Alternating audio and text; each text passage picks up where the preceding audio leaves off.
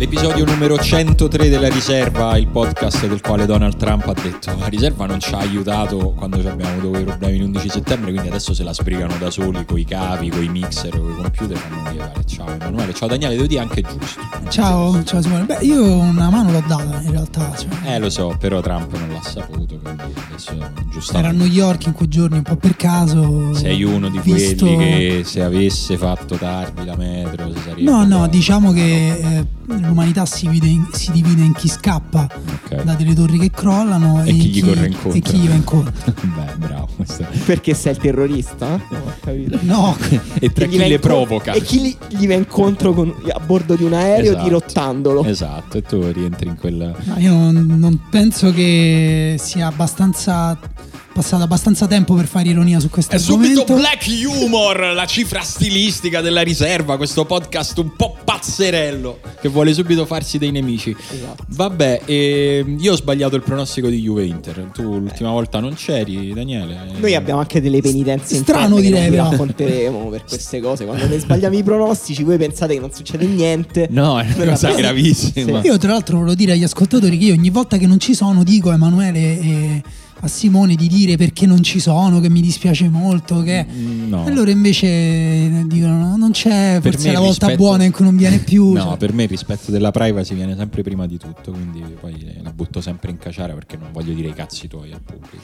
No, ma io figurati. Stavi a Londra? E stavo a Londra in quel periodo, sì. Vabbè, adesso ormai si può. Perché stavo cercando di risolvere una crisi, insomma, non so se avete saputo, non ci sono riuscito. No, te ne accorgi te che andrai a Londra subito dopo. Vai, Emanuele. vai.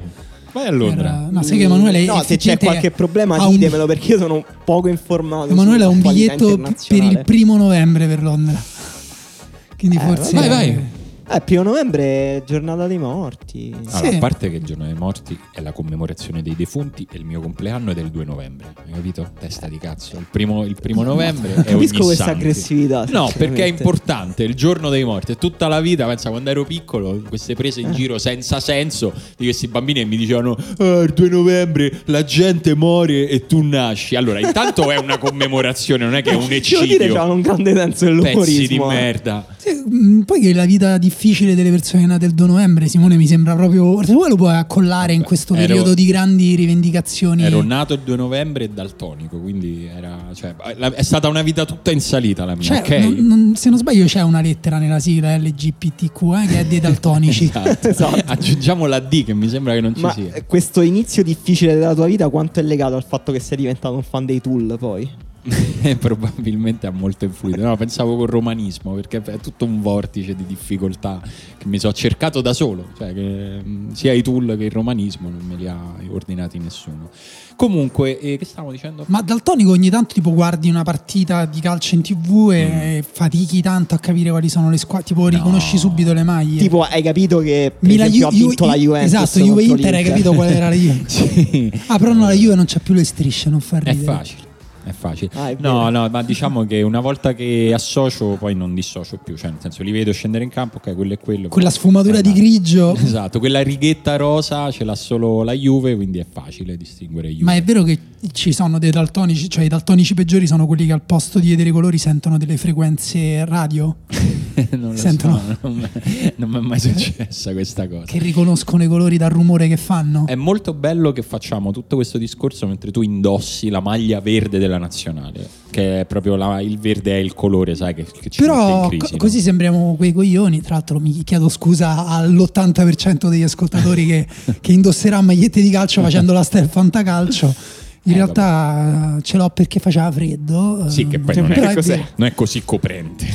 Vabbè, è una seconda maglietta. È Diciamo, un po' come una un seconda periodo- pelle per te la maglia dell'Italia. Sì, poi sai, sto rinascimento me lo volevo sentire un attimo addosso. Comunque, ecco, la maglietta verde dell'Italia ti è piaciuta o non ti è piaciuta? Da pazzi, aboliamo quella azzurra, basta con quella Cambiamo merda. eh, colore ogni. Tanto te sei daltonico, Ma che, te me frega? frega? Esatto. È bella, è bellissima. Dai, Posso dai. dire la mia, io l'ho trovata un po' dissacrante rispetto alla, bandie- la, la maglietta dell'Italia che come hai detto te non è solo una maglietta, è un Eh. simbolo. È una seconda Di- pelle. un simbolo Una di, seconda pelle. di che?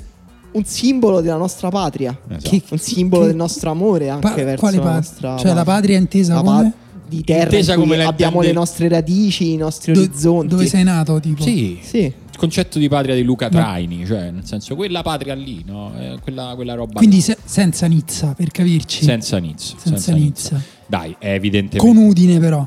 con Udine. Ok. Fiume, boh. Fiume non lo so. No. No. No. No, No, fuori. E è evidentemente la maglia più bella della storia della nazionale italiana, cioè proprio 10 a Tu di 0. che colore la vedi? Subito per non essere estremi, eh. Sì, sì, sì. nostre Eh beh, mo opinioni. devo rilanciato. Ho, detto, sbagliato Juve Inter, mo devo rilanciare. Li vedi i dettagli rossi Vaffanculo. dentro? Ehm, è molto bella. Comunque, mi ha detto sì, che effettivamente è strano che è verde. Andrebbe, è andrebbe fatta maglietta. una premessa, tra l'altro, che pare sia sfuggita al 100% delle persone che hanno commentato questa maglia. Dai, che senti è la terza sei- maglia sei meglio dell'Italia. te. non la vedremo mai più. È la terza maglia dell'Italia, quindi la useremo in questo momento, cioè in queste due partite. Forse in Eh, una sola, secondo me forse solo in una all'Olimpico. sola. E, e poi tornerà all'azzurro, che poi quello manco è azzurro. Tra l'altro, Eh, è il blu Savoia, come se poi noi fossimo attaccati a questa cosa di Savoia. Alcuni sì. E Cioè, Tu- io penso che se facessero un sondaggio, mh, senza indicare il colore, no? se, di- se dicessero un sondaggio tipo quelli che fa il Movimento 5 Stelle sulla piattaforma Rousseau, quindi un voto istituzionale un vero voto e proprio. istituzionale, un referendum, diciamo. Volete voi che la nazionale di calcio italiana indossi i colori dei Savoia? Senza specificare, vincerebbe il no, ma proprio tipo con l'85%. E quindi bastava porla così. Però il problema è che se lasci proprio la libera scelta rischia che il colore eh, diventa un altro. No, no, devi solo di sì o no, e poi ti, ti regoli di conseguenza. Che è come poi fa i referendum del Movimento 5 Stelle, che fa tutte le domande in modo che. Ma È vuoi vero. questa cosa? Oppure Non che, vuoi? Un, che un cane si scopi un bambino? Beh, no, voglio questa cosa. e allora eh, li fanno così e tu la dovresti fare uguale. Sì, è vero. No, ma l'idea, tra l'altro, secondo me, Emanuele si sbaglia perché in realtà i brand si sono finalmente accorti e hanno detto: Oh, ma perché non abbiamo mai fatto le terze maglie delle nazionali? Ci abbiamo tutta una serie di squadre a cui poter fare una maglia nuova. Tanto queste giocano partite senza senso, quindi Vero. possiamo farle giocare sempre eh, in colori diversi, con fantasie. Ma facciamo scambio maglia. L'Italia gioca con la maglia della Grecia, la Grecia gioca con la maglia dell'Italia. Perché no? Perché me no? E poi vendi più, maglie- vendi mai più magliette? Boh, non lo so. Non lo so, non lo so, però eh, guardandola bene, lo sai qual è la cosa più brutta di questa maglia? Il finto tricolore, che non è un vero tricolore. L'unico modo per farlo più bicolore. brutto sarebbe stato fare un vero tricolore. Perché, Quello è il pro- bi- è il tricolore dei daltonici. Esatto. Perché appunto è tipo dorato e blu e, e non è un tricolore ed è forse la cosa che singolarmente ha triggerato Beh, è un più po', è un po' strano italiano. perché effettivamente il logo dell'Italia è effettivamente il- la bandiera tricolore. Vabbè. Se fosse stato tipo il Ma leone io cambierei, cambierei quel logo. che vogliamo fare? Fa- Io Cambierei quel logo. gabbiano. Perché se fate caso, piace tra l'altro, nessu- nessuno ha, ha la, la propria bandiera nazionale. Vabbè, proponi, su- proponi il tuo logo che non è una bandiera nazionale. Io ne ho uno più serio del gabbiano. È il simbolo della. Repubblica Italiana con la stella partigiana. Quello dei ministeri. Eh, Eh? Un Sì. bel, un bel coso. Che però po- è estremamente significativo per il paese in cui abitiamo. Esatto. che senso? È una repubblica Eh, che- fondata sul cartellino di Bravo. Esatto, cioè, una quello, la- è bello. a me- Tu Simone che è una, senso? è una il simbolo della la ruota del lavoro, la stella Sì, partigiana, sì, come Sì, sì, vabbè. ministero. Ministero, Vabbè, ministero, Sta posta. su- sulla carta bollata dei Pazzesco. ministeri. Ho visto che Qua, assumevano qua la passo posta. sempre qua io per quello di destra, sentite con quale leggerezza parlate Ah, della ministero, resistenza ministero. qua. Poi, E ah, io un fucile facciamo, scusa. il nuovo simbolo, non lo so, non, non ci ho pensato, ci dovrei pensare. Io con un po' di autoironia propongo una pizza Beh, forse che è no. rotonda. Non la devi fare per forza. La pizza è stupenda, io me la prendo una bella margherita. Ti posso dire. Non la devi fare per forza tonda, la puoi fare un po' in prospettiva, quindi viene un po' un ovale. e magari intorno ci puoi pure mettere, che ne so, al centro ci metti la terra. Ma C'è io- una pizza come l'anello di Giove. Stupenda e tra l'altro lavorerei su questo concept anche per le maglie dopo, tipo fare una maglia ispirata interamente a Pulcinella, Pulcinella. bellissimo. Arlecchino a quel punto. No, ce l'ho. Allora, se Arlecchino. deve essere rotondo, ce l'ho. L'uomo vitruviano. Bello. Bello, però c'è già Bello l'aeroporto pure di. Fiumicino. Eh, vabbè, sti sti cazzi, cazzi, aeroporto dai. di Fiumicino. Lo fa- Un po' stilizzato, ovviamente. Un po', un po' è. Però. Glielo, glielo disegni il pisellino, non glielo disegni. Gli fai un cazzo gigantesco così L'uomo- convinci pure l'uomo- gli scettici. L'uomo No? vitoriano con una gamba in più. Esatto, con una gamba gli arriva tipo fino al ginocchio. e poi lo fai bianco o lo fai nero? Perché sai che in questo periodo Dorato. dorato, giusto? così inculi tutti. Comunque, per, me, per me così. Siamo partiti bene. subito per la tangente, però Juventus È vero, torniamo, torniamo al calcio, dai, che ci appartiene di In realtà ha già deciso che la Juventus vincerà il qual- quindici- che, che è il dodicesimo scudetto in seguito. 14, se- 17. Posso sintetizzare brevemente questa partita? A Lu- beneficio di chi non l'avesse vista. esatto. Higuain fenomeno, Lukaku bluff. Esatto. Eh, per me possiamo pure eh, Ugo puoi mettere qua la sigla finale grazie a tutti per averci ascoltato venite sulla pagina Facebook No, Ugo sta scherzando, non no così, scherzo Ugo. scherzo Ugo che Questo poi periodo se- niente niente se no si può mette, sbrigare. mette la sigla e poi ce, ce lascia qua era uno scherzo Ugo questo l'ho fatto si vede il picco sulla formatura Esatto. Ehm, allora eh, da, da cosa, da cosa vogliamo cominciare? Eh, dal fatto che noi la scorsa puntata avevamo detto che l'Inter era più avanti Sì. nel suo percorso di crescita rispetto alla Juventus. Ah, adesso capisco perché mi avete richiamato. Manca uno che capisca veramente di calcio. perché venivamo dalla partita Inter-Barcellona. in Era anche l'Inter- coraggioso dirlo in quel momento perché l'Inter aveva appena perso la sua prima partita. E eh. la Juventus non aveva, diciamo, aveva vinto alcune partite, alcune anche in maniera convincente, però non aveva vinto ancora una grossa partita No. in modo convincente. Quella col Napoli che aveva vinto l'ha vinta alla fine Con una bella bene, botta di però con grande discontinuità interna, alla fine con un autogol al novantesimo. E quindi noi dicevamo addirittura alla fine un pareggio starebbe meglio alla Juventus, invece la partita ci ha detto che la Juventus è già un ottimo punto della propria evoluzione e che l'Inter, eh, un'altra cosa che ci ha detto per met- mettere lì un altro tema, è che adesso ehm, Sensi è diventato un- una pedina così fondamentale che quando esce dal campo, come è successo per infortunio, se ne sente sensibilmente la mancanza. Sensibilmente era un gancio interno, era una battutina, era una delle tue cose.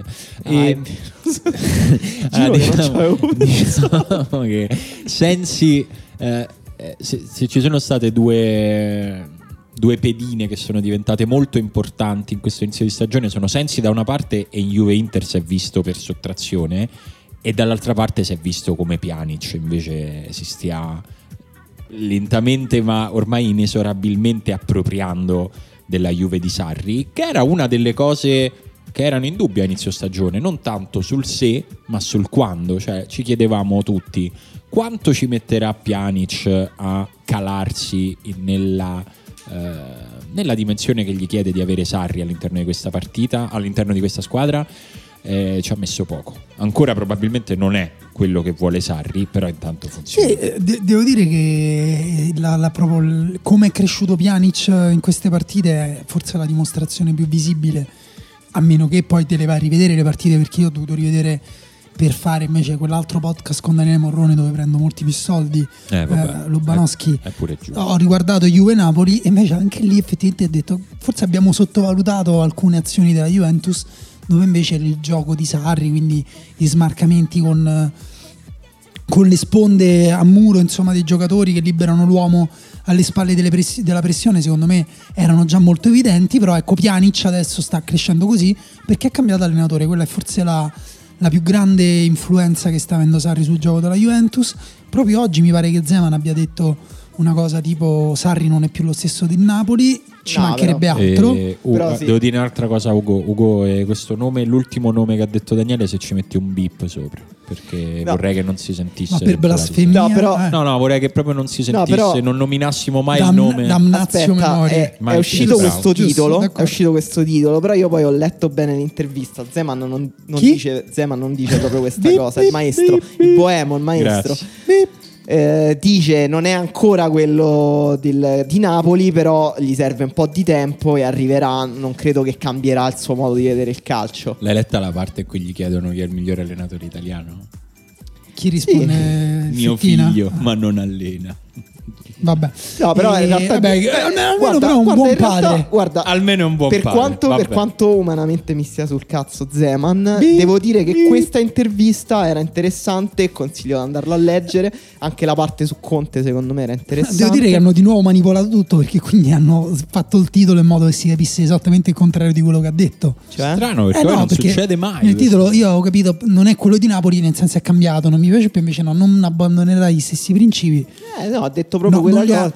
comunque ecco, non li ha abbandonati, diciamo, No, sono poi- già visibili. eh, la Juventus, ehm, al di là del- dei, dei tre punti con l'Inter, perché poi effettivamente l'Inter ha anche fatto una partita, secondo me, discreta, come al solito, è riuscita a giocare bene in ampiezza in alcuni momenti, ha portato molti uomini in area, tipo Vesino, eh, che ha avuto un'influenza da, alla fine appunto anche qui eh, cambia molto no? tra Vesino, Sensi, Barella, però Vesino in area ci è finito spesso, ha giocato anche qualche pallone importante, poi ecco eh, diciamo la differenza tra Vesino e Vidal, per fare un esempio di un'altra mezzala che finisce spesso in area di rigore però con tutt'altra qualità, poi alla fine pesa, però il gioco dell'Inter secondo me è abbastanza cioè si è confermato di alto livello, insomma. Poi l'ha detto anche Conte a fine partita, noi andiamo sempre a 200 all'ora.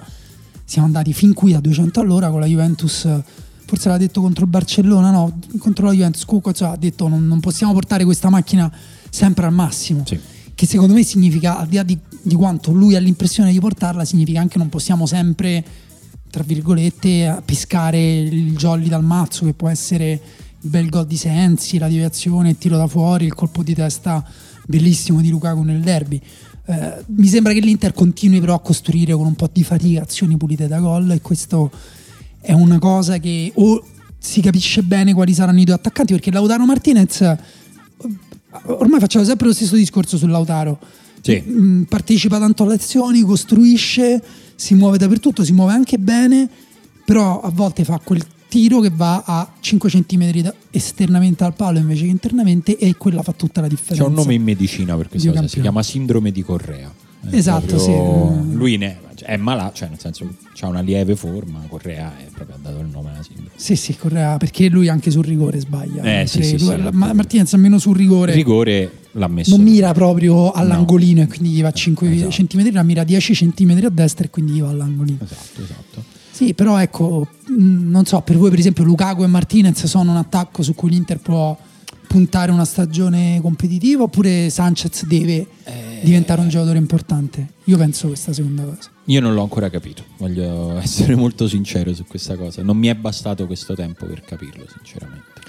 Io mi aspettavo molto, mi sa che l'ha già detto che ero deluso da come si stavano associando Lukaku e Lautaro Martinez. Forse non lo so, dobbiamo ancora capire bene Lautaro Martinez che tipo di giocatore è. Per... O, o, o, Lukaku, a me sembra che Lukaku appunto stia giocando un po' troppo spalle alla porta, un po' troppo... Eh, cioè sia, debba fare troppe cose nell'Inter e lui non è, non è, in grado di farle in questo momento e per questo credo che Sanchez invece che s- contro il Barcellona è sembrato un giocatore insomma già a un ottimo livello anche di condizione fisica per esempio eh, potrebbe diventare a breve proprio il titolare dell'Inter sì secondo me mh, Lukaku in realtà fa tante cose le fa anche le fa con, in- con imprecisione diciamo che un po' eh, sì. Una, una cosa ineludibile del, del, del, del, gioco di Lukaku che è tanta quantità perché poi comunque ecco trovo un giocatore che effettivamente eh, in tutte quelle zone di campo ha quella stessa presenza sicuramente è un giocatore che non sparisce no. all'interno di una partita fa sparire la palla a volte sì. diciamo magari per un tocco un po' lungo eh, anche a se stesso anche ai suoi compagni no no ai compagni sì perché sì. altro quando fa delle sponde magari imprecise o, sì. o sbaglia la lettura però poi al tempo stesso secondo me lui potrà cre- è quello che forse che può crescere di più cap- una volta che ha capito come funziona il gioco di Conte. Guarda, c'è un'azione in particolare, mi ricordo, con una palla che viene dalla fascia sinistra, quindi immagino da Samoa o, o da qualcun altro, forse dalla mezzala, eh, per Lautaro Martinez, che fa il velo contiano, no? marchio di fabbrica di Conte, Sì. una punta fa il velo per l'altra. e di Ventura Di Ventura di tutta quella scuola là, certo. Guarda, poraccio, mo E- perché devi associare Vabbè, il suo maestro. E, mm, e poi da una parte Martinez si ferma a guardare che la palla arriva a Lukaku anziché partire come faceva Zazza no? quando partiva come in Mad Max eh, nudo sulla moto oltre la linea della difesa. Ci pensa un po', resta fermo. E dall'altra parte Lukaku prova a ridargli la palla di prima e la dà malissimo Lukaku e Martinez comunque aveva tipo 3 metri di svantaggio a quel punto sul difensore che aveva letto la giocata. Ecco lì entrambi i giocatori si capisce che sono indietro secondo me sul gioco di Conte. Eh, però secondo me ecco, ci sono poi dei limiti che sono proprio strutturali in Lukaku che sono quelli di, di precisione anche se può crescere molto e Martinez sono quelli di finalizzazione. Sanchez forse può aumentare la qualità sia in rifinitura sia dentro l'area anche nel gioco un po' a muro secondo me. Esatto. Se no a gennaio ti compri Ribéry e non se ne parla più Esatto, sì. Forse dopo parleremo di Ribery anche rispetto alla domanda che abbiamo fatto ai lettori. Io volevo dire un'altra cosa su Inter Juventus. Eh, Eh, abbiamo accennato Higuain, anche di Bala, però eh, bisogna ricordare che è partito lui titolare, partito al centro dell'attacco e dopo pochi minuti ha segnato un gol da punta pazzesco. Secondo Bah. me è un gol eh, bellissimo. Bellissimo, bellissimo, tutto perfetto. Il modo in cui difende la palla, il modo in cui. la potenza, cioè nel senso Sì. dare quella, quella potenza al pallone con un tiro che è fatto comunque in parte in torsione, cioè non è un tiro dritto per dritto a pieno carico, non so come Sì. dire.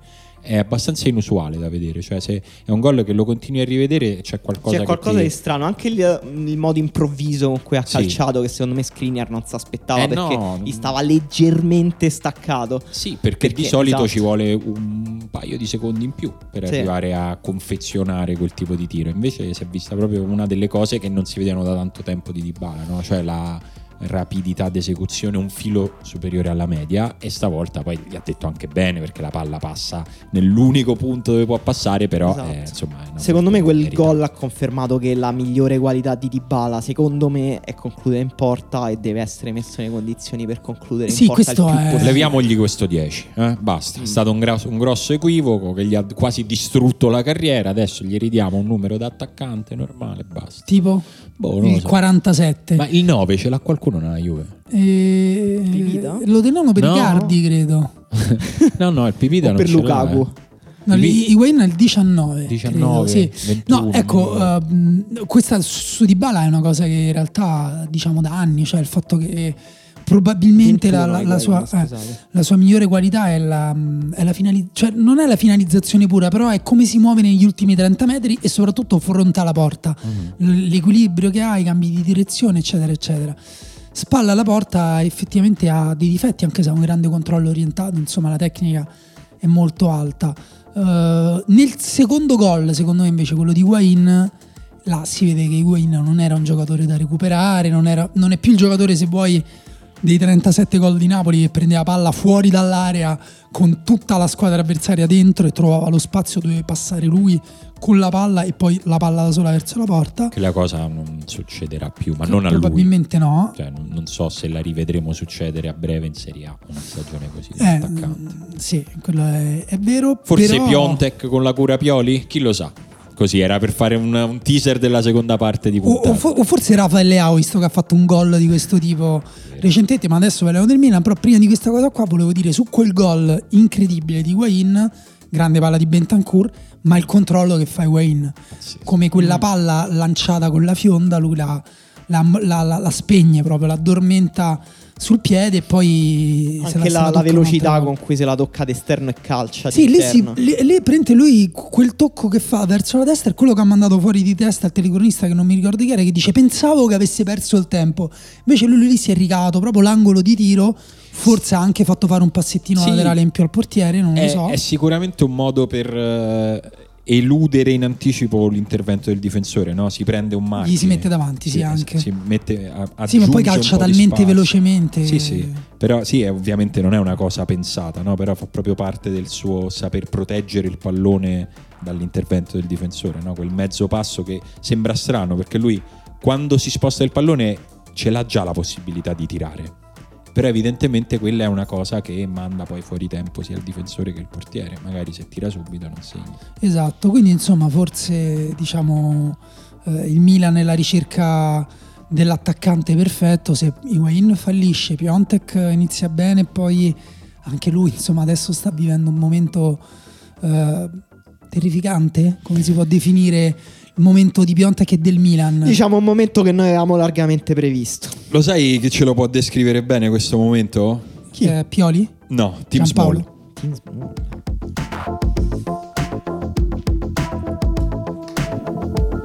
Team, ci sei? Ci sono? Eccolo, ciao team. Vabbè, non ti dobbiamo presentare di nuovo, no? Cioè, nel senso ormai Sarebbe ridicolo. Dai, chi ascolta la riserva sa chi è Team Small.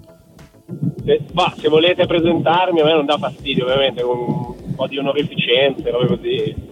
Allora, Team Small nasce a Milano nel 1972. Otta- sì, nel, no, nel, nel 72. nel 72. Vabbè, col curriculum Io che hai, Tim. 57 anni. 57. Vabbè, fa- mettiamola così, diciamo che fino al 2012 la biografia di Tim Small è identica a quella di Gabriele Muccino, è cambiata solo negli ultimi sette anni. Questo è un modo veloce per raccontare la tua vita senza stare qui a tediare, no? Mi sembra il Va modo- bene. Gabriele, qual è il regista o il, o il fratello? È il regista, il regista. Ma Vabbè. il regista adesso sta al carcere per molestie su minori, no? No. Eh, vabbè, ma è no, successo dopo il ma 2012 no. Guardate che vi querelano, quelli hanno il dente avvelenato. Il regista sta facendo un grandissimo film ad Hollywood con eh, Will il, figlio di, il figlio di Will Smith. Il figlio di Will Smith. Vabbè, e... No, non lo so, non è vero, anche questa è una notizia falsa, però sta facendo, credo, credo effettivamente che viva Hollywood. Vabbè, ma perché stiamo a parlare di Muccino? No, infatti, C'è dovevamo che- parlare di Piontek. E senti, Tim, eh, ti devo fare subito una domanda scomoda. Ti aspettavi questo tipo di disastro? Eh, ah, o meglio, eri tra quelli che quando è arrivato Giampaolo hanno detto qua finisce male? Eri fiducioso? Eri mezzo e mezzo perché comunque siamo tifosi e siamo coglioni? Come, do- dove ti eri posizionato?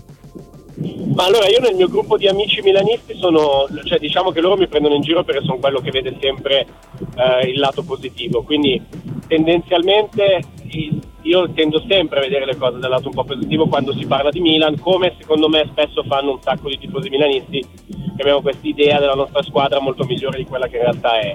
E penso che il problema in parte sia lì, no? cioè noi siamo abituati ai grandi fasti del grande Milan e non ci siamo ancora forse accorti che sono otto anni che, che la squadra è, un disastro.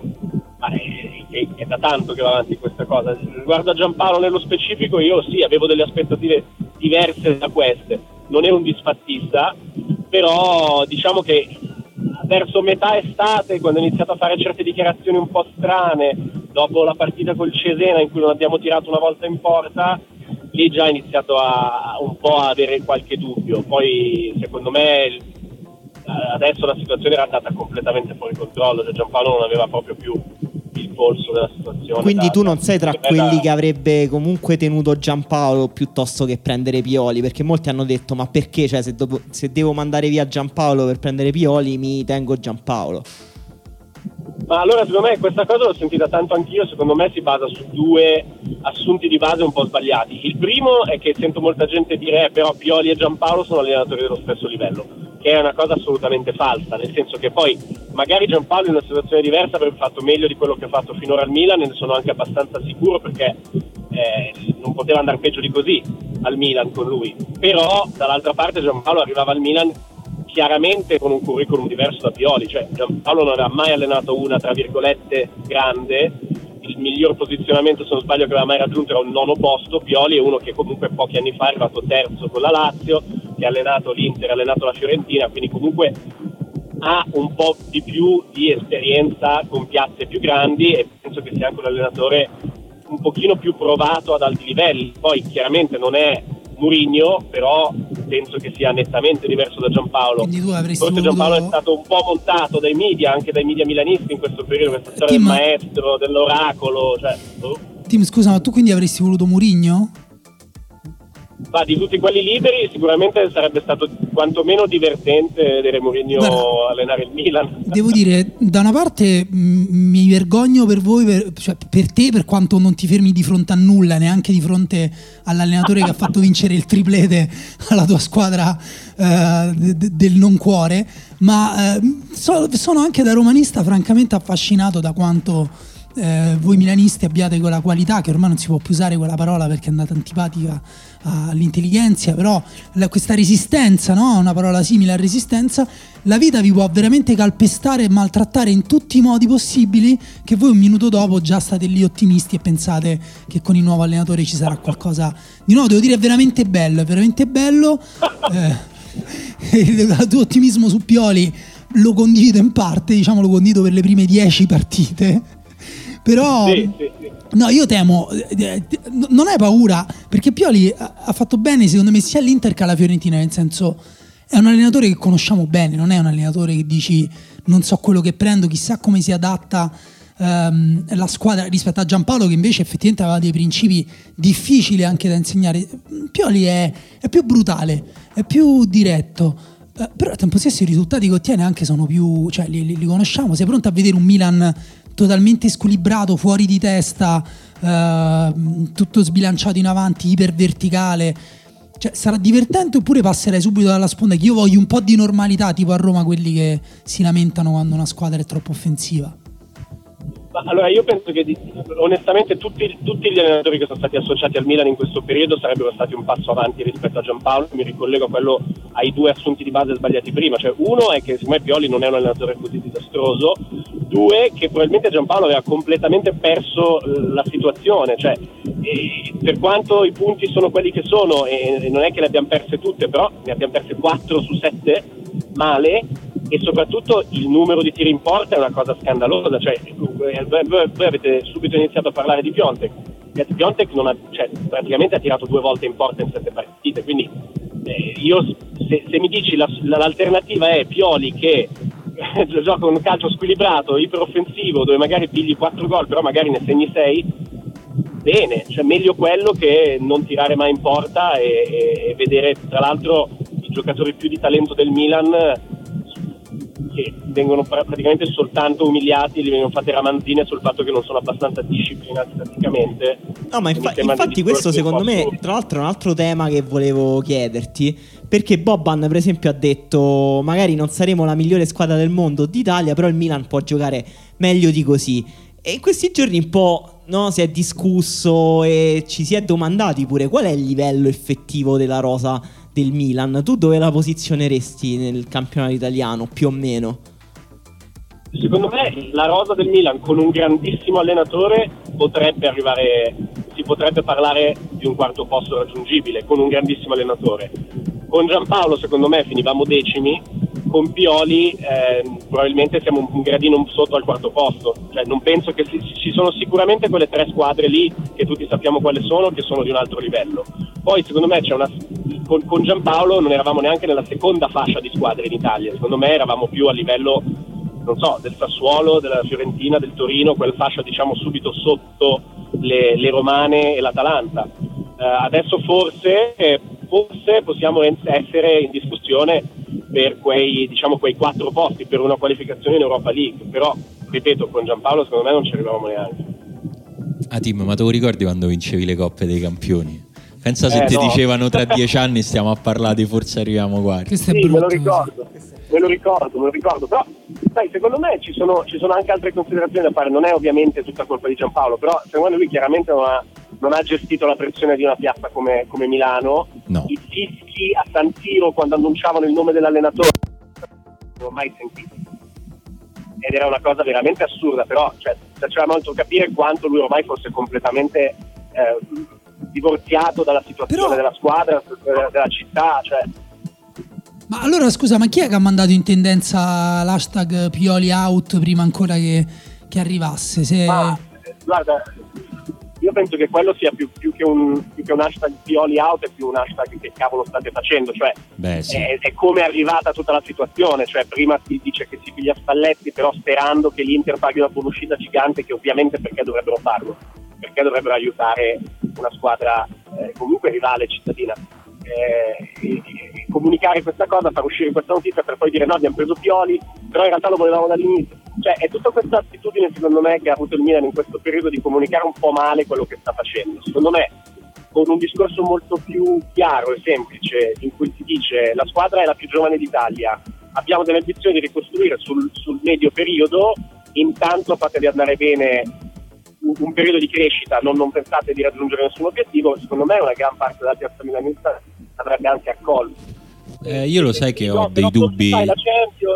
Io ho dei dubbi su questa cosa, cioè nel senso che ormai questa cosa, questa cosa non la può dire più nessuno, nel senso che è una cosa giusta, che sposo in pieno quello che hai detto, cioè andrebbe fatto, però il problema è che ormai è un sistema, eh, e parlo evidentemente del sistema che racconta il calcio, che in un certo senso costringe tutti per forza ad alzare l'asticella di un paio di tacche rispetto a dove l'hai messa realmente.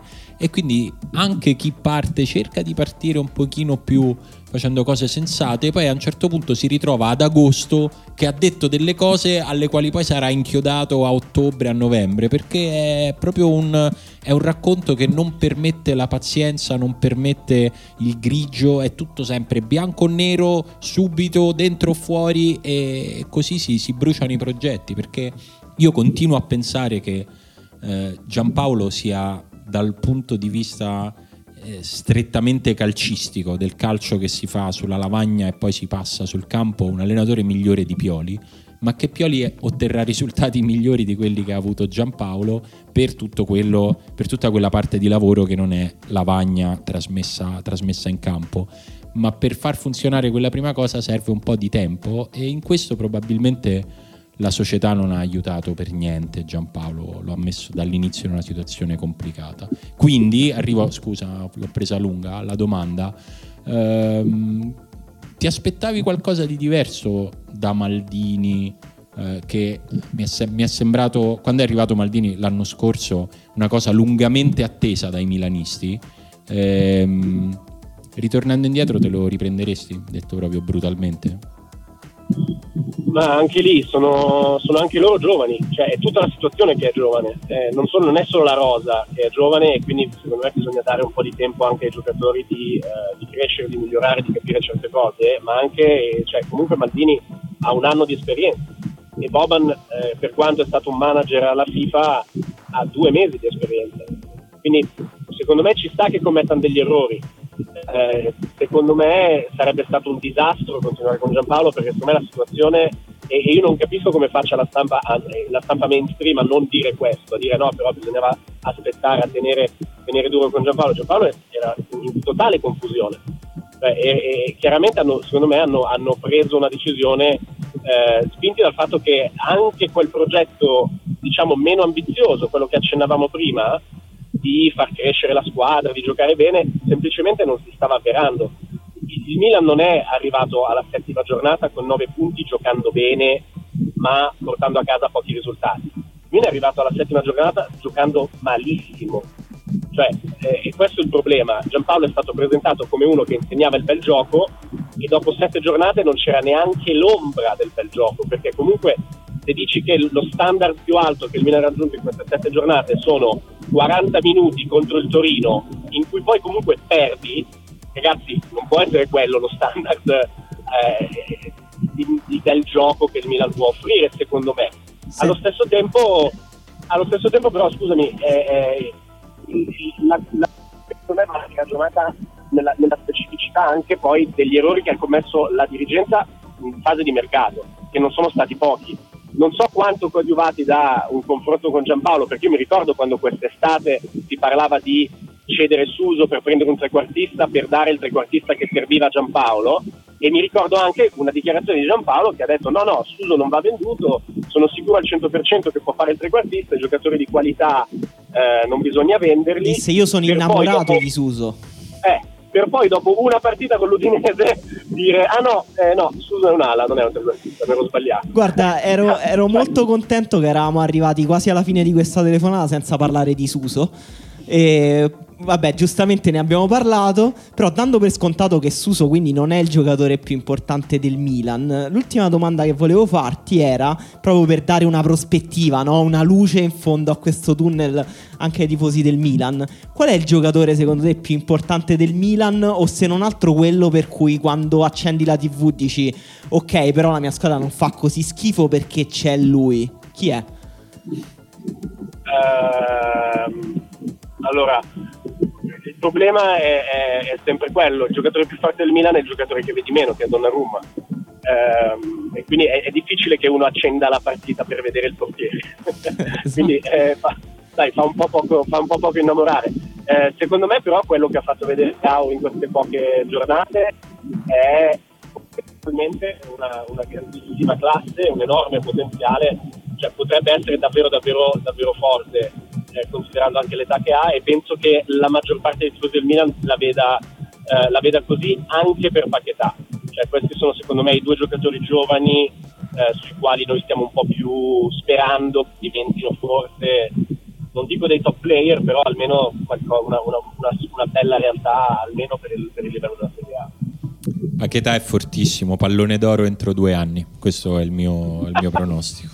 Suona un tantino sarcastico. No, vabbè, ok, ho fatto il sarcastico, però lo penso davvero che sia fortissimo. Io pensavo che Leao avesse sostituito Paquetà nel, Nel mio cuore di giocatori degli altri. nella parte hype del tuo cuore per i giocatori degli altri. No, no, no, però io devo dire che ce l'ho, ce l'ho sempre un giocatore del Milan, cioè ricordiamo che Isuke Onda, insomma, il giocatore più forte della storia del Però calcio. era uno dei tuoi, è sempre stato uno dei tuoi giocatori preferiti per qualche Certo. strana ragione. È è il giocatore categoria figli degli altri. Sono belli perché poi dormono a casa degli altri la sera e non ti rompono i coglioni. È sempre così. E team, coraggio. Ma io lo, io lo sento molto Dai. positivo rispetto Ma a come sì, staremmo ma noi se sta avessimo fatto bene. 4 punti in 7 partite. Siamo, siamo a 4 dalla Champions League. Ma infatti fa ancora. Stai, stai anche a un punto dalla retrocessione, però. Eh vabbè, ma la vita no, si gioca Vabbè, in, vabbè. in quella roba Bisogna lì. guardare, bisogna guardare avanti, bisogna guardare non, non indietro. Dai, cioè, allora, Ma questo è perché parla da una città in cui c'è ancora lavoro, ci sono i soldi, C'è ci futuro. si muove. senti, senti come sta Sì, bene. noi abbiamo ancora questa cosa che si chiama speranza, che voi a Roma Sì. non avete più. Ho sentito in sottofondo mentre parlavi anche dei mezzi pubblici che si muovevano, deve essere incredibile. Sì. Anche una persona Sì, chiedere eh, per piacere. Sì. Ci Se volete, se volete venire un weekend, venite, venite a Milano, è, è bello. No, mi sa che ci fermano- È come, è come in. Ci fermano alla frontiera. Non so se passiamo il checkpoint di Bologna, Ma vediamo. no, gli dite che siete miei amici. Gli Ok, dite che siete allora- miei Sì, amici. era- adesso su- sul, sul coso, su, come si chiama il treno veloce, il pendolino, io non prendo il treno. Freccia Rossa. Il freccia rossa, ti chiedono dove vai, che indirizzo vai, quanto vuoi restare, se vai per lavoro. Ci sentiamo alla prossima pausa per la nazionale, team. Dai, Ciao team. Ciao. Ciao. Ciao. Ciao. Ciao. Va bene, e il Milan l'abbiamo archiviato grazie al discorso, alla chiacchierata con Tim. Io in questa settimana più di una persona mi ha scritto, qualcuno anche offendendomi, eh, dicendo che avevo lanciato un anatema sulla città di Genova perché nella prima puntata di, questa- di quest'anno, quella nella quale eravamo tornati alle vacanze, avevo chiuso facendo il mio più sincero in bocca al lupo alla città di Genova perché... Diciamo, Infatti ti dovrebbero ringraziare che li avevi avvertiti o Eh, comunque rispettare per la lungimiranza. Non gli è bastato, non gli è bastato. E io gliel'avevo fatto perché li conoscevo tutti e due, gli allenatori delle, città di- delle squadre della città di Genova. Uno non c'è più però. Però Mm. pensa, conosco anche quello nuovo. Anche perché è quello che sostituisce sempre l'altro. esatto. Questo strano legame Roma-Genoa. Incredibile. E Eh, però stavolta invece fidatevi che anche stavolta vi dico ragazzi, tranquilli. Proprio è fatta. Col fettina ci Cioè? si salva facile. Vi- la Samp arriva undicesima. Eh, Si salva con la pipa in bocca. Cioè proprio... Perché questo è così, un gioco che tu eh, hai esatto, fatto eh, esatto, logo, vabbè, eh. Perché ci sarà qualcun altro che si attaccherà al fumo della. Pipa, esatto. No, io penso che però continua a esserci una- un problema di immaginazione nel calcio italiano per cui sembra che il mondo del calcio sia fatto dagli stessi 24 nomi. Fa un po' impressione, fa un po' impressione. Mm, però è pure vero che magari tanti di quelli che potrebbero essere pronti in questo momento per prendere in mano la Samp eh, hanno già una squadra in Serie B. E magari è una scommessa adesso non te la giochi perché sei in fondo alla classifica e ti caghi sotto di Eh, retrocedere. sì, eh, purtroppo cioè, la, la Ranieri ha proprio questa funzione qua. Sì, boh, vabbè, ma eh, comunque Di Francesco andava cambiato. Sì, immagino di sì, cioè, nel senso è, è- è proprio una situazione difficile Diciamo, da giudicare. l'altro giorno passavo al bar dei laziali qua dietro che parlano sempre di calcio e sentito Parlano sempre della Roma, come tutti i laziali. anche. E diciamo la vulgata comune è di Francesco non ci doveva proprio andare.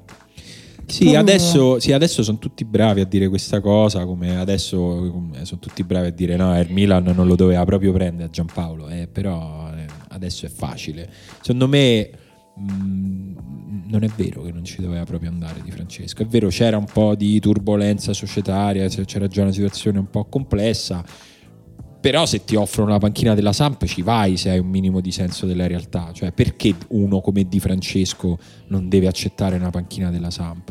Evi- anche perché evidentemente magari non aveva tutte queste altre offerte, no? altrimenti sarebbe andato in una situazione con una stabilità un Sì, è, pochino più. è vero che appunto, c'è, c'è una mancanza di immaginazione, però sembra quasi che se resti fuori dal giro poi rischi di venire dimenticato per sempre. C'è molta paura. C'è molta paura in questo senso. Donadoni è finito in Cina a salvare una squadra dalla zona di retrocessione in Cina.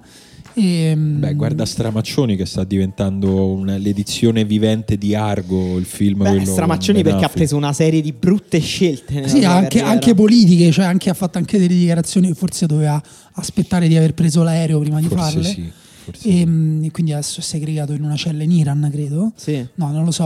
No, l'altro giorno l'ho visto fare un collegamento su Sky. È, è Sei vivo. sicuro che era lui e non un sosia? Forse era fatto con il deepfake. Ho visto che in questi giorni ha girato È moltissimo il video del deepfake, del deepfake di Jim Carrey eh, appiccicato sulla performance di Jack Nicholson in Shining. E tantissime persone, anche persone che reputo intelligenti, dire: Madonna, che bravo. Sì, vabbè, come non capire quello di, di Renzi finto di scherzi a Mi sono parte. spaventato. Eh, quello è una, una finestra sull'abisso di questa umanità che Ti giuro, ogni fa tremare le gambe. Ti giuro, mi volevo mettere a piangere davanti al computer quando vedevo. no, no, è inutile perché quando faccio uscirà- i nomi, tanto non li conoscete. Però, come se l'avesse fatto uno di noi tre. Tu Quando- immagina uno di noi tre che fa questa cosa e tu dici, oddio mio. Si è rincoglionito Emanuele. Esatto. Pensa però quando lo faremo, quando noi ti chiameremo e ti diremo: Ma Simo, ma che cazzo hai detto? Perché ci sta uno che ha messo su Facebook il deepfake con una persona che ha i capelli come te, vestito come te, che Mamma dice qualcosa di molto grave, tipo sul razzismo, forse dire una cosa tipo Forza Lazio. E, e tu perderai il posto e noi dovremo difenderti. Dire no, non era lui. Non lo so perché siamo arrivati qua. Di Ai cosa stavamo parlando? De- della Sandoria? della- Perché Samp, ma chi, della chi ci di assicura che sarà veramente Ranieri ad allenare la Esatto. Sandoria e non di Francesco con i deepfake di Ranieri? Eh, Eh, lo vedremo dalla consistenza di questa minestra che farà Ranieri, secondo me. Perché mi- ah, per il soprannome, ricordiamo che a Roma è chiamato Il minestraro. Perché io non ho mai capito. Perché lui fa la minestra è diciamo è un- non so come dire una connotazione tattica, cioè che fai la minestra, cioè nel senso la butti un po' lì, cerchi di Cioè, questa idea di confusione, Bravo. di- Ci- ci di metti una pastina che sb- La confusione che però non Una tradisce serie, mai, una serie di cose, no? Sedano, Cioè, che non sai quello che mangi. Esatto. Butti dentro. Però a, a fine sera Giri, dici, ti posso dire, so alla fine sazio." non era male, ho mangiato, non c'ho fame. E va poi bene. soprattutto Eh, la minestra è a volte povera. È povera, però ti fa bene. Esatto. Ti, fa- ti mette, ti rimette in sesto. Ma la minestra non è stata declinata come tutto, anche l'insalata, che insomma è erba, in, in una versione sua di lusso. Non ci sono chef Beh, esperti in penso proprio di minestre. sì. Sì, assolutamente. sì, E quindi Cioè- chi ci dice che Ranieri in realtà non è il.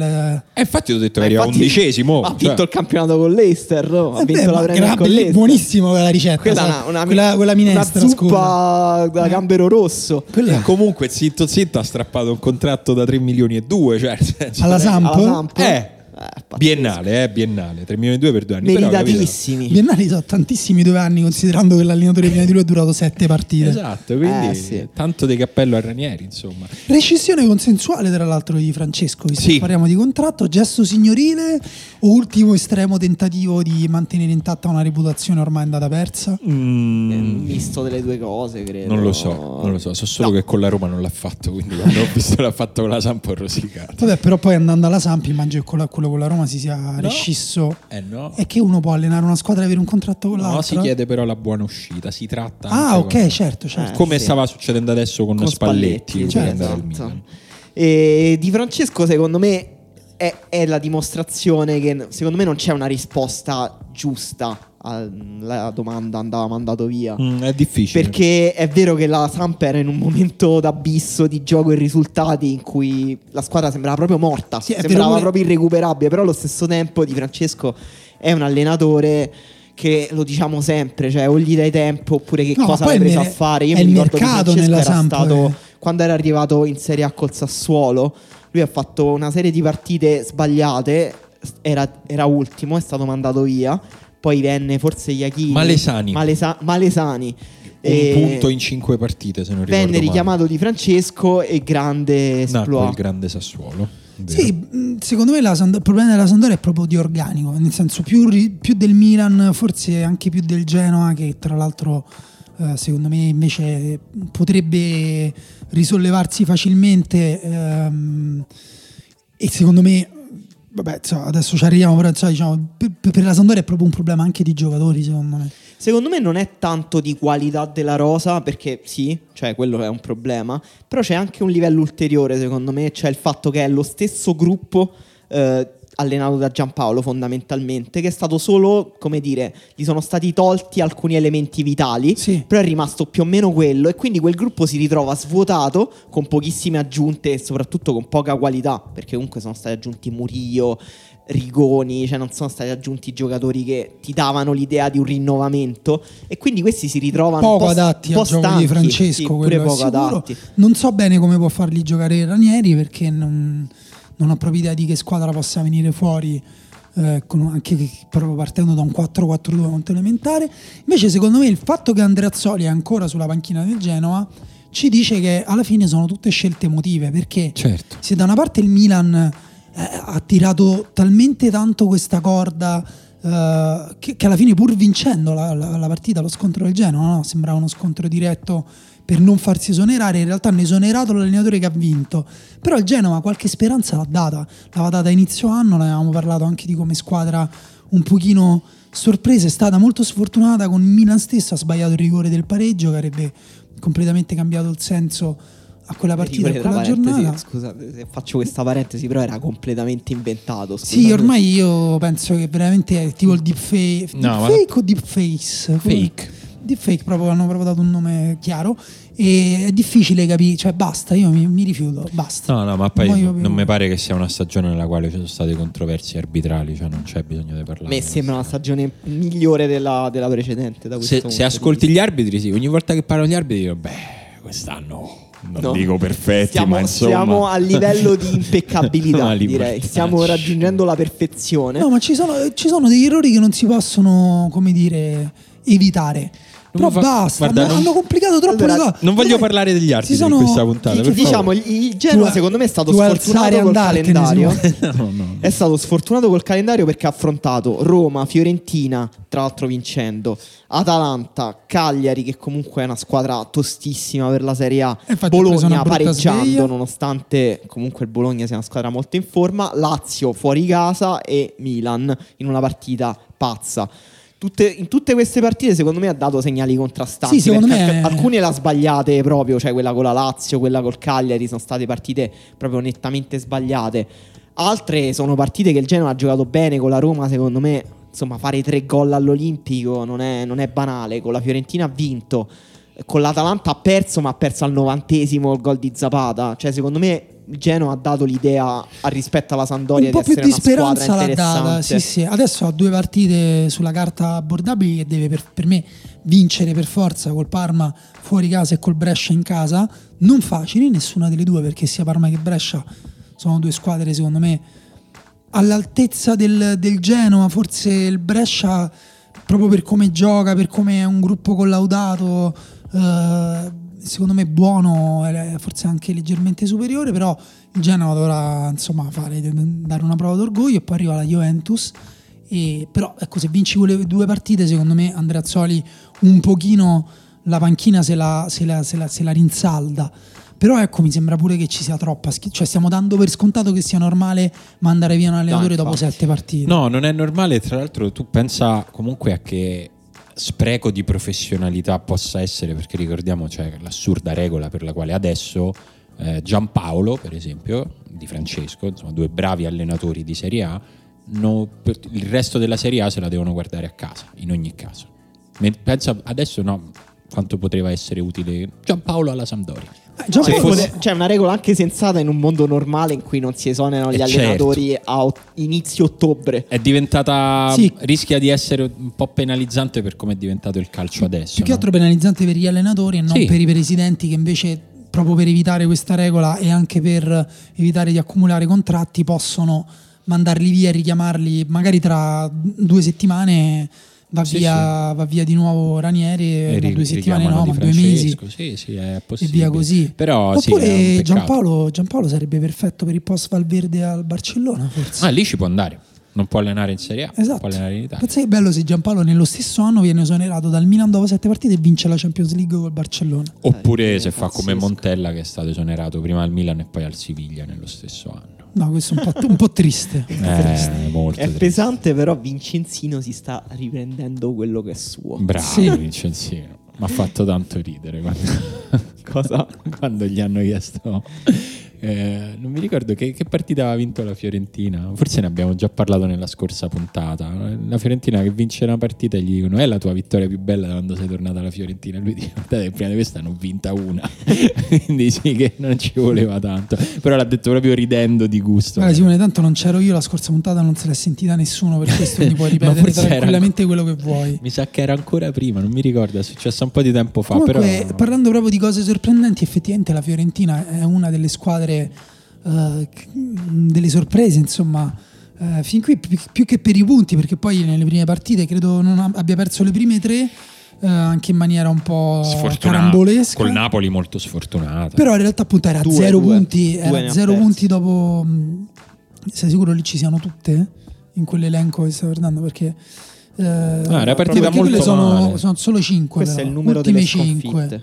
Sì, sì, no. Ah, e allora va bene, ne ha persi due, forse ne ha pareggiata Poi una. aveva, dopo- pareggia- aveva due punti. forse, Esatto, sì. e, e poi invece però più che altro per il gioco, cioè nel senso il fatto che sia riuscito a inventarsi anzitutto un attacco senza punta centrale ma con Ribery e Chiesa trasformati in trequartista e, Bello, poi questo rapporto fra Ribery e Chiesa sembra, non so, un film di Gianni Amelio. Sì, cioè, pot- questa il cosa- maestro e l'allievo, Eh, il maestro perfetto. Federico Chiesa, l'allievo Esatto. Ribery, perché non so se hai visto la dichiarazione di Chiesa, ha detto io parlo sempre, lui mi ascolta. Davvero? Sì. Guarda, Sì, ma Ri- Ri- Ri- Ribery è una personalità vulcanica, Mm. direi, Mi sa di sì. e eh, secondo me è un grandissimo Scherzasse acquisto. poco Chiesa. Esatto. che fa una finaccia. Eh, però ecco, Fiorentina strana, non so quanto può durare, secondo me comunque gli serve un attaccante, cioè non puoi giocare... Eh, Eh. non puoi, non puoi. Questa è la classica cosa che poi a fine anno Montella dirà: No, Mi vero. dicevano che non potevo giocare senza attaccanti, e adesso questa Champions League la dedico a tutti. Però è vero No, che l'ha magari detto anche sì. Montella in realtà che lui vorrebbe Sì. integrare una punta nel suo gioco. No, è vero che Ribery, cioè se Ribery continua così, co- anche proprio con la media gol, eh, chiaramente cioè, È- tra è Ribery quella e Chiesa li fai, sì. Eh, sì. Però è proprio che secondo me anche dargli troppe responsabilità. Però Beh, in teoria, però ci sono, cioè, nel senso, in, in rosa ce li ha. C'è, c'è, c'è Vlaovic, c'è Pedro, e vanno Eh, Boateng. provati. C'è Boateng. Insomma, Sì, quindi- comunque stiamo parlando di eh, due allenatori già esonerati, quindi eh, di una situazione in cui la Serie A è già polarizzata. In realtà io non ho, raramente ho visto una classifica corta come quest'anno, perché è una classifica in cui appunto la Sampdoria ha tre punti, però il Genoa ne ha cinque e ne ha solo, non lo so, cinque in meno del Torino. Per 4 dire. in meno del Milan. 4 in meno del Milan. Ci stanno tante squadre a metà classifica in cui abbiamo avuto un momento in cui abbiamo detto sta andando malissimo, un momento in cui diciamo è andato ma il, Mi- benissimo. il Milan non è più a un punto dalla retrocessione, No, ha no. ben tre. No, il Milan ha 9 punti, il Parma ha 9 punti, il Bologna ha 9 punti, il Verona ha 9 punti, il, Il Milan Torino ne ha 10. È a una partita dalla zona di retrocessione. Forse ti Comunque, ricordavi quello. A il Sassuolo che è partito alla grande adesso ha 6 No, punti. era prima, prima del Genoa, aveva effettivamente un solo punto. Cioè siamo in una situazione in cui è difficile dire quale squadra sta andando bene. Ditemi la male. delusione di questo inizio di campionato. La squadra, eh? non il giocatore. Allora, a me la squadra che è piaciuta meno finora è stata il Torino. Mi sembra una squadra eh, proprio in difficoltà, con poche idee, cioè Mhm. che gioca un calcio proprio puramente fisico e che secondo me non può permettersi Zazza e Belotti insieme perché proprio tecnicamente non, non ce la fanno a controllare il pallone. E secondo me rischia di... Cioè, 10 punti secondo me sono un po' bugiardi in positivo, nel senso ha fatto più punti forse di quelli che avrebbe dovuto, potuto fare. Dani? Guarda, io forse è un po' mh, crudele, però la SPAL, perché eh, non avevo considerato forse alcuni cambiamenti nella rosa, però mi sembra una squadra, proprio una rosa più debole rispetto a quella della SPAL che è salita in Serie A eh, qualche anno fa e pensavo che il gioco di semplici potesse sopperire alcune cose, magari portare invece a un anno di piena maturità, invece l'ho vista veramente male, è una delle squadre peggiori del campionato e comunque non me l'aspettavo, cioè diciamo, quindi non è che ho preso proprio, sono andato a prendere il più in basso possibile, però per dirti una delusione più alta per me di quella che per esempio può essere stata eh, la Roma o, o il Napoli, anche comunque Sì. per quanto a me piace non- un pochino mi ha deluso. Eh, io devo dire che se mi avessero detto dimmi chi c'è a un punto dalla Juve nella seconda pausa del campionato, non avrei avuto nessun dubbio nell'indicare il Napoli. Quindi te il Napoli. Sì, è, è- è presto per dire una delusione, eh. però è una sorpresa. E a Napoli abbiamo dedicato la prossima puntata di Lobanowski con Daniele Morrone. Beh, bravo. Pubblicità. te. È un, po', è un po' una sorpresa, è, è una piccola delusione. A Napoli è già vissuta come una grande delusione perché Sì, anche qui non si possono tirare le conclusioni dopo sette No. partite. No, no, è, è evidente che è- sicuramente c'è ancora qualcosa di transitorio e in costruzione che credevo potesse essere già tutto un po' più acquisito a inizio campionato e quindi mi sarei aspettato eh, probabilmente punteggi invertiti tra l'Inter e il Napoli, cioè nel senso mi sarei stupito di meno a vedere il Napoli lì incollato alla Juve e l'Inter andare bene, perché comunque il Napoli è quarto, ma magari perdendo qualche punto per strada, quindi per me la sorpresa, la sorpresa è questa. Per me è anche segno che si è alzata un po' la competizione perché la Juventus è prima, ma è tornata prima vincendo Sì. la partita con l'Inter, eh, che è seconda appunto con una sconfitta. La Juventus è prima eh, con un pareggio. L'Atalanta che in Champions League eh, ha fatto Arachiri in maniera Anche sfortunata. molto sfortunata, però insomma, si poteva giocare forse meglio eh, le, le sue carte proprio nei 90 minuti ed è strano dirlo per una squadra che in 90 minuti veramente può fare creare tantissimo. E, mm, Roma e Lazio per me sono più o meno dove è normale che, che- che siano, cioè nel senso punto più, punto meno, ma sono lì a ridosso della zona Champions. Sì, quindi- secondo me sono entrambe in una stagione in cui se si riprendono possono fare anche Sì. meglio di così, ma se non si riprendono, secondo me quest'anno rischiano di, di venire un po' invece risucchiate dalla forza di... La, Beh, classe, certo. la classe media è più alta, il Cagliari, secondo me il Cagliari, la Fiorentina, il Bologna... Io sì. invece volevo sinceramente dire che ero proprio deluso da questa classe media della Serie A, an- a livello di gusto almeno. Sì, sì, però è, Nel guer- è senso, mi sembra che eh, la non- Serie A si sia appiattita ormai su uno stile proprio puramente fisico di gioco. Parlavo prima del Torino, ma il Cagliari pure secondo me è abbastanza deludente. Sono d'accordo, il però- rapporto alla rosa che ha. Però il Scusa, Cagliari- Fiorentina e Bologna ti deludono? No, A Fiorentina me e no. Bologna no, No, per niente. sono due delle squadre secondo me sono le due squadre di questa fascia di classifica più Però, interessanti a- hanno anche- mostrato più cose. Anche se prendi il Cagliari, il Cagliari ha vinto a Napoli. Poi, Sì. come vuoi, con tutta la fortuna del mondo. Ok, però, però. se- secondo me sono risultati che No, magari non succederà più. Invece, se Eh, guardi sì, in basso alla classifica, per dirti c'è il Sassuolo, che secondo me è un'altra squadra invece più interessante, forse di quello che mi aspettassi eh, a inizio stagione, che ha raccolto forse qualcosina di meno. Sì. E... Sì, il Sassuolo fa in tempo ad essere il Cagliari, secondo me. Cioè, nel senso, il Cagliari ha, ha preso quattro punti fra Olimpico e San Paolo che poteva non avere, nessuno Sì. dei quattro. E quindi, insomma, il, il Cagliari senza quei punti è settimo. Eh, cioè, Sì. scusa, ha sette punti, è lì sotto in mezzo agli altri. Quindi, secondo me è presto per alcune, eh, non per quelle due che non a caso ti ho chiesto. Secondo me Bologna e Fiorentina ci, ci piaceranno anche fra Qual è il vostro dark, dark horse eh, che puntate? Cioè che che- può essere sia una squadra tipo l'Atalanta che può però puntare a vincere lo scudetto, oppure una squadra tipo il Brescia che invece può puntare alle zone basse dell'Europa. Io faccio il tifoso e Vai. dico la Roma. Per che cosa, scusa? per puntare a diciamo fare la corsa su diciamo dentro i primi tre cioè dal terzo posto in giù però non farsi risucchiare sotto come hai detto Beh, tu, però quello non è fare il dark horse, quello è fare No, però, per essere esempio, decenti. secondo me la Roma è- può uscire arrivare- di casa con le mutande sotto ai terza, pantaloni. può arrivare terza Beh, per è, me. è una stagione nella quale la Roma se arriva terza è una sorpresa. Sì, sì, è un miracolo direi. Visto quello-. Visti anche gli infortuni, la Roma è deludente più che per Eh. quello che ha fatto per- perché, perché comunque cioè, non, non- che Ci sono molti giocatori Chi è il titolare, il terzino destro titolare della Roma? Non lo sapremo mai. Fl- Florenzi. Sì, ma per esclusione, Sì, diciamo. esatto, è chi rimane in piedi più o meno adesso. Chi è il trequartista titolare della Roma? Eh, già lì vediamo di settimana in settimana. E te hai un dark horse, Emanuele, eh, Simo? Eh, sto scorrendo la classifica. Per me ma- il Brescia, guarda, ti dico, secondo me il Brescia. Che può arrivare so. dove Secondo me il Brescia può, a fine, a fine anno potremo vedere il Brescia vicino alla zona Europa. europea Eh, non lo so, non sono ispirato, però sì, se devo dirlo dico il Parma. Questa è una Sì. scel- altra scelta questa di è una cuore. scelta forte Beh, un po' di cuore forse sì. Io il, Però- Par- il Parma lo vedo più come dark horse, nel senso quello che rischia di, di ritrovarsi a retrocedere. No, no, no, no, no, no. Ah, il Forse- Parma- il qual, è Parma, la, secondo qual è me- la squadra più brutta che avete visto finora?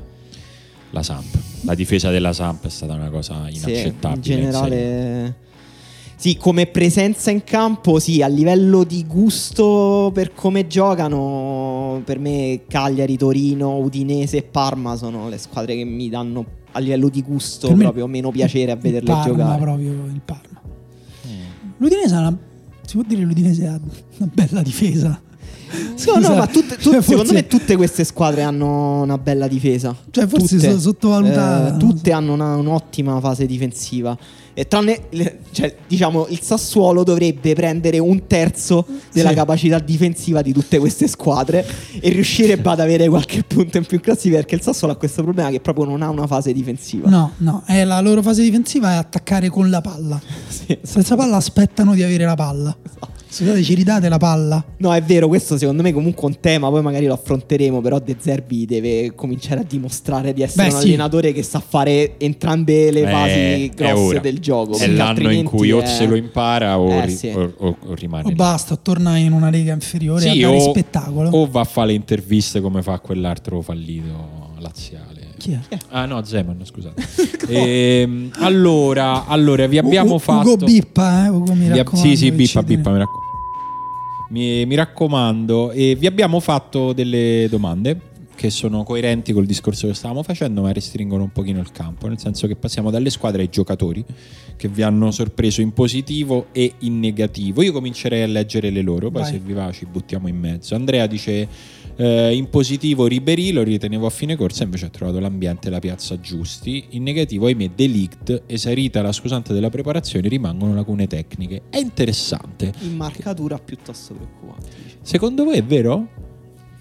Beh, che deve imparare qualcosa Delict, sì, Ah, Eh, sì, certo. lo sapevamo. Eh, secondo me, nel senso, sta, sta imparando. Secondo me è già migliorato un po' Sì, Delict no? esatto. nel tempo. Il Cioè, rendimento di Delict. Secondo me metterlo fra le delusioni è già... No. No, secondo me non è, non è corretto anche perché non, eh, comunque ha fatto anche buone partite all'interno delle partite in cui ha fatto degli errori, ha fatto anche buone cose, eh, più che lacune tecniche, la- la- la- la- l'affiatamento con, con il reparto e, e proprio lo stile, cioè tenere d'occhio, eh, spezzare la linea maggiormente rispetto a come faceva eh, con l'Ajax eh, per, per orientarsi sull'uomo. Insomma. Eh, Claudio dice in negativo direi Correa che semplicemente non ne azzecca Cioè, una meno, e meno. Gervigno che non mi aspettavo avesse un tracollo così da un anno all'altro. Innanzitutto rispetto per Gervigno, Sì, non ha avuto sempre ness- nessun mol- tracollo. molto più rispetto Nessun tracollo, ha vinto almeno due partite del Parma da solo, Sciacqua almeno della due. bocca quando parli di Gervigno. Quindi Sì, nessun qual è quella, tracollo, quella partita che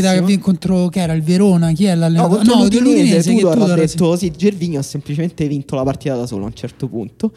E Correa è vero, cioè nel senso ci può stare, capisco perché l'hai detto Claudio, però secondo me Correa in realtà sta giocando bene e sta, dimos- sta confermando un grandissimo talento. Poi è vero che deve No, imparare però- a segnare perché sennò è un problema. Però non l'ha mai messe dentro lui quelle palle, nel senso io non capisco neanche come possiamo deluderci di fronte a qualcuno che si comporta esattamente come si è sempre perché ci comportato. aspettavamo forse che Questo quest'anno come- Correa ave- ehm, avrebbe cominciato a Questo segnare. è come gli uomini che vengono picchiati dalle donne, e però ci, ci restano perché tanto dicono no ma lei è dolce, mi ama, magari cambia. No, no, se una donna ti picchia la devi lasciare. Bravo, esattamente così.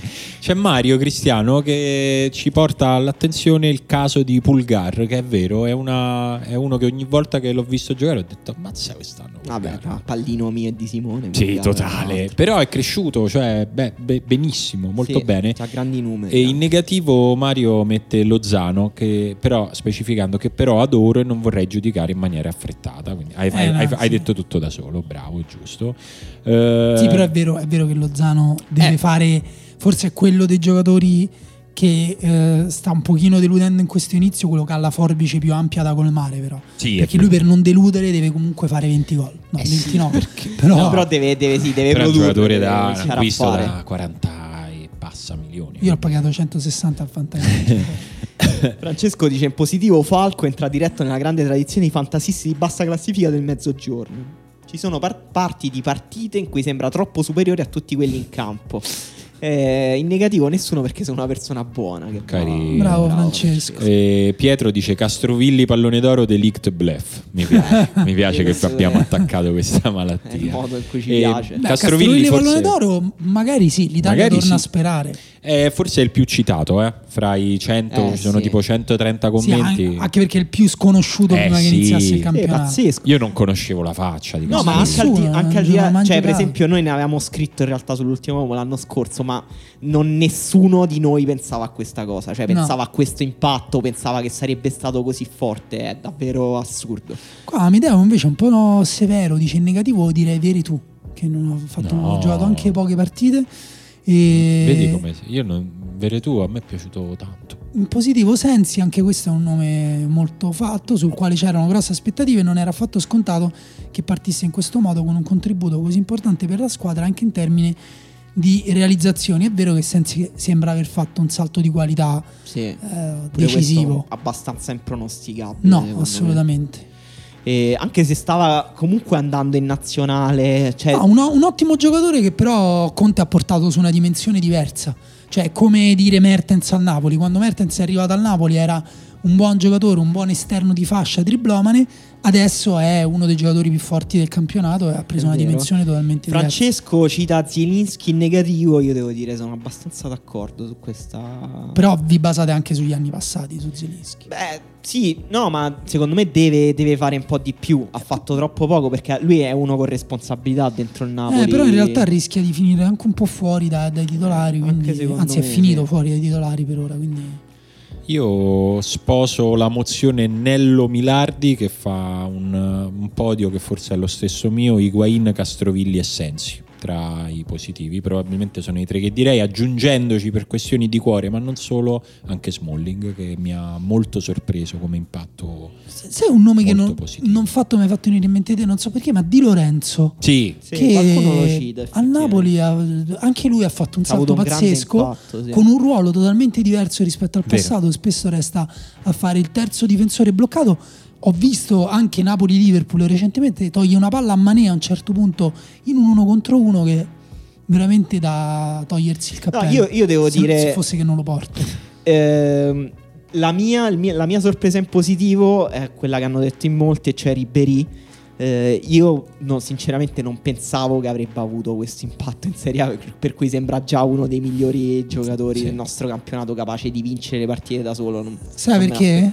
Perché a Ribéry non gliene frega un cazzo Forse di dove sta tu lo puoi portare lo puoi teletrasportare è vero. ovunque lui Sì, però nonostante questo me lo potevo aspettare, io non mi aspettavo questo stato di forma. Qualcuno mi ha scritto che avevo- l'avevo messo fra i potenziali bluff, sinceramente non me lo ricordo. Ribéry? Non me lo ricordo. No, ma Ribéry avevamo dei dubbi che erano legati più che allo stato di forma, perché lui comunque, nonostante ci sia questa nomea che si sia rotto, non ha avuto grandissimi infortuni, anche l'altro anno ha giocato tante partite nel Bayern, nel Bayern però mh, in realtà ha avuto un calo fisico che eh, non gli permetteva più di fare l'ala esplosiva che puntava tutto sull'uno contro uno e saltava, che ne so, eh, il terzino destro del Tottenham, quello con la tica, adesso non ricordo. Trippier.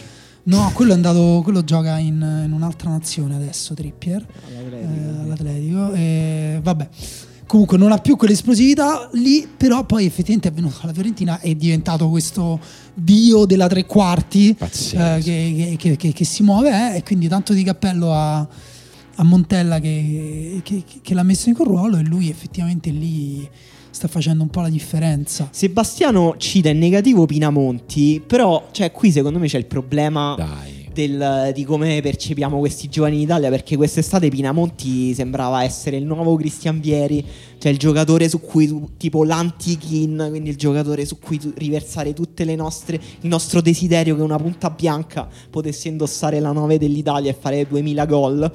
Eh, e adesso subito ha sbagliato tre partite ed è ed è una pippa Sì, ma poi Eh, anche quando c'era tutto quell'hype era per che aveva fatto l'europeo, il Europeo Under mondiale. 19. Ma secondo me, secondo me è forte Pinamonti, tra l'altro. Cioè, è un bel finalizzatore. Secondo me può migliorare nel Genoa e può cominciare a segnare.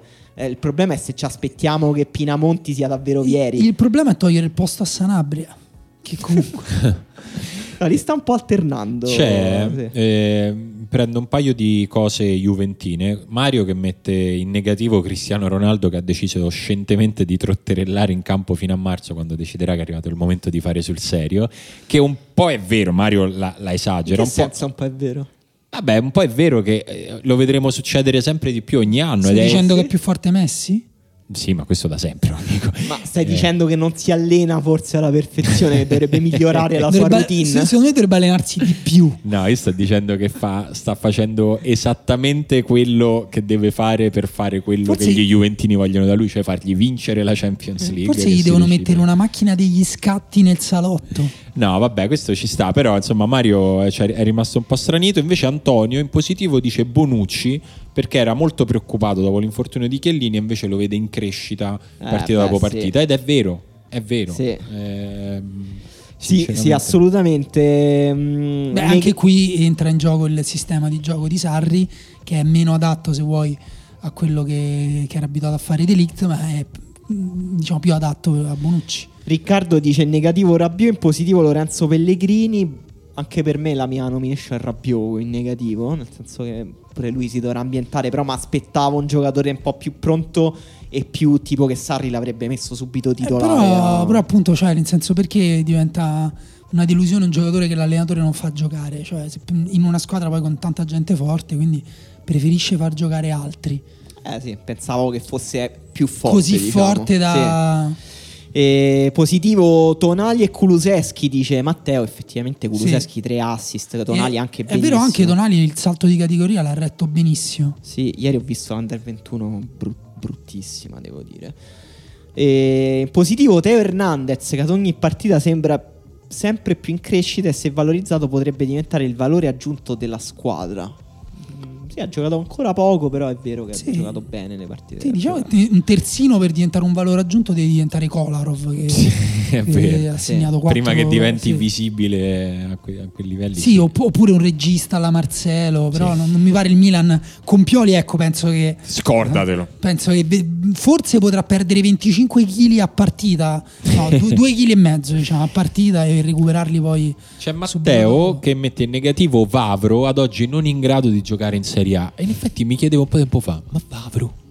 Eh sì, un po' strano. Eh, No, ma io me lo ricordavo perché l'avevo un po' temuto come acquisto della Lazio. E No, è invece- vero che era un giocatore che cercavano diverse squadre, però è vero che non lo so, ha dei problemi fisici Zero. troppo evidenti, Vavro. Invece, D- Davide Mancini, che è di Napoli, fa tutto in casa, quindi mette Elmas in positivo, Allan in Eh, negativo. questi sono due nomi che ricorrono molto. Esatto, soprattutto Elmas, quindi eh, facciamo parlare Emanuele che è il più grande detrattore mondiale di Elmas. Zero, zero. Io ho scritto un pezzo, tra l'altro, positivo su Elmas. Ma io veramente l'ho letto bene quel pezzo e si può anche interpretare in negativo. No, secondo me, tra l'altro, non sta giocando troppo bene Elmas.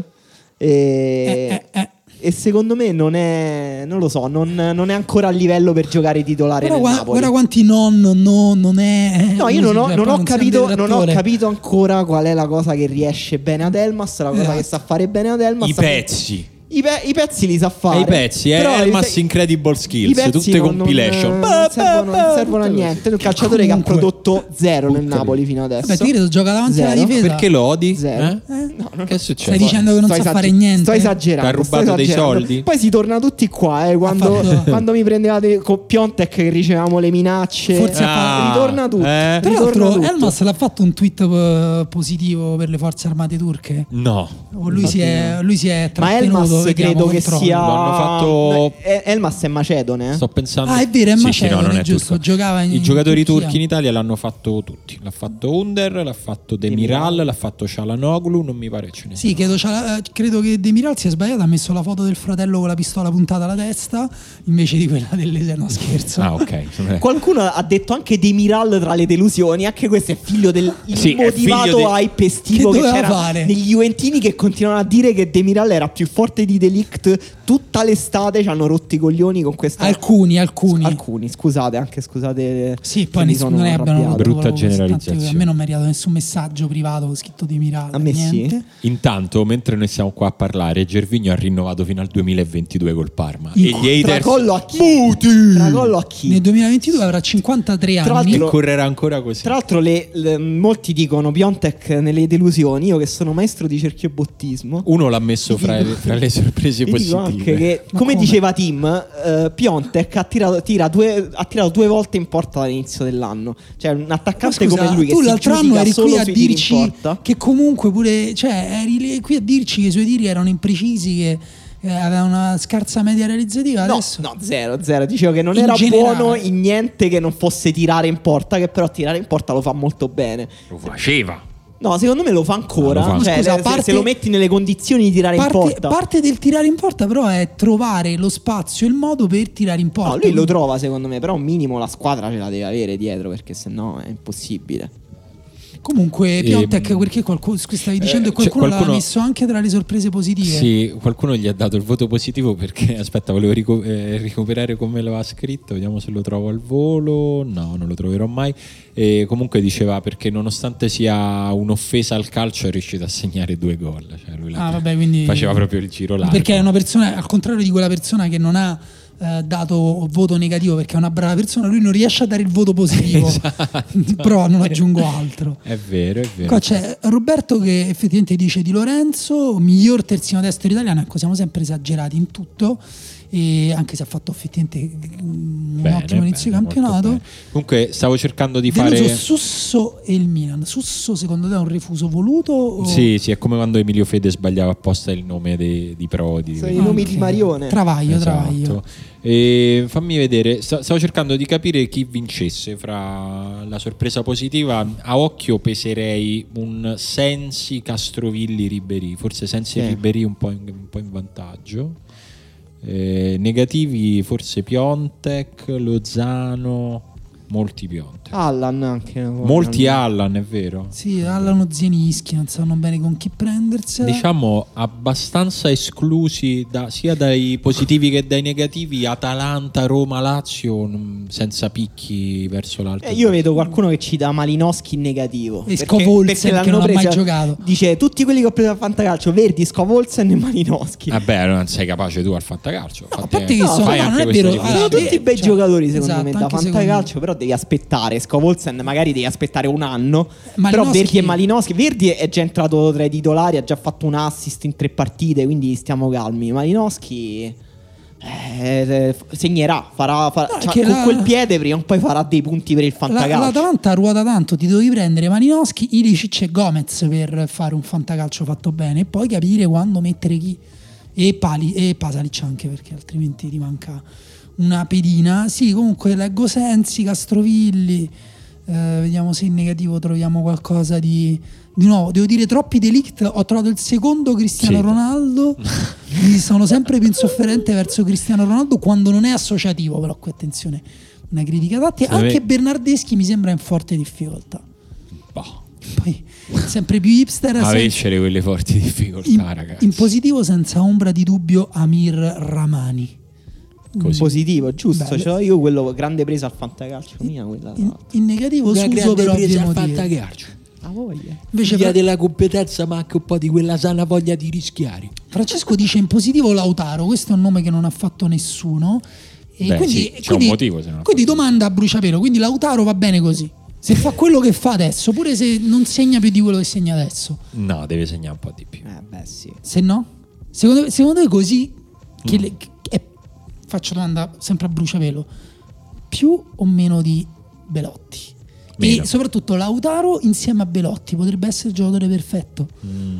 Se fanno la crasi tipo Vegeta e... Secondo me è meno di Belotti adesso ancora. Cioè, nel senso, secondo me oggi se facendo una di quelle cose alla ultimo uomo, che a chi affidereste il ruolo da titolare nella partita che decide la vostra vita, fatta dai, l'avete fatta con i rigori. fatto un pezzo? Ah, il rigore, sì. esatto. A chi affiderei, a- oggi ancora la darei a Belotti, non mi fiderei di Lautaro. Se Al parchetto scegli Belotti. Al parchetto scelgo Belotti. Tu chi scegli al parchetto? No, Lautaro, scelgo Lautaro, dai. Vabbè, Io Rafael Leao. per avere lo swag. No, Be- Belotti c'è da dire che però è vero che se gli devi affidare l'attacco, almeno è uno proprio che se la tua squadra sta pareggiando, è uno che si sbatte, prende la Da palla sulla fascia, da cerca di segnare. Però penso che la partita Belotti- col Milan, secondo me, l'ha vinta Belotti quasi Da da, solo. solo. Sì, Da solo. totalmente, no? Cioè, con- considerando il fatto che è riuscito a farsi un assist per segnare in rovesciata sbagliando. Non potrai mai dirgli Però- che non ci ha provato. Belotti e Lukaku, forse versione deluxe di Pelle e Zazza, però... un po' sì. Un po' Sì. sì. Eh, Vabbè, va bene, qualcuno sicuramente cita pa- Paolo Lopez anche come in positivo. positiva, sì. Sì, vabbè, No, nel senso... Clivert qualcuno. Cristante positivo da tifoso romanista, forse se È devo dire una bella sorpresa della Roma. Per me la sorpresa della Roma è Clivert.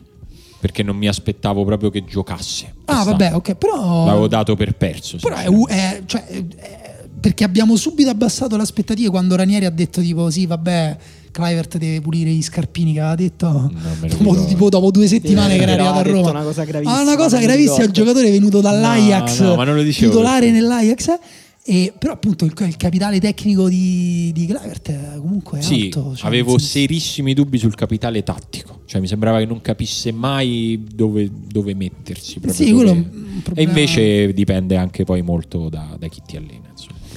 Comunque veramente tantissime risposte penso che Ribery sia forse, Ribery, forse Sensi dai, Ribery e Sensi lo diamo ex equo a tutti e due. Quello negativo non lo assegniamo perché un siamo altro, persone CR, buone. c'è un altro CR7 attenzione Ragazzi, voi siete pazzi, ve lo posso dire? Eh? Siete completamente pazzi. Nasser pure qualcuno cita. eh? come negativo e qualcun altro Paquetà. Il Milan, devo dire, le squadre che non stanno andando bene, tipo Milan, Napoli, eh, trovano quasi un detrattore per ogni giocatore Sì, è che, non, che non- che non si è, vero. messo in...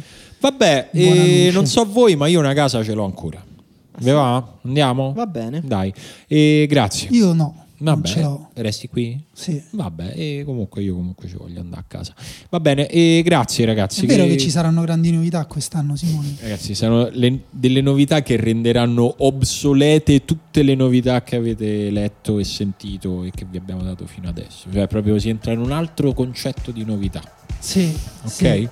Vi chiameremo a partecipare. Esatto, delle novità che ridefiniranno il concetto stesso di novità. Sì. E, va, e ci siamo capiti. Abbiamo detto tutto. E ci siamo capiti. Ciao. Ciao. Ciao.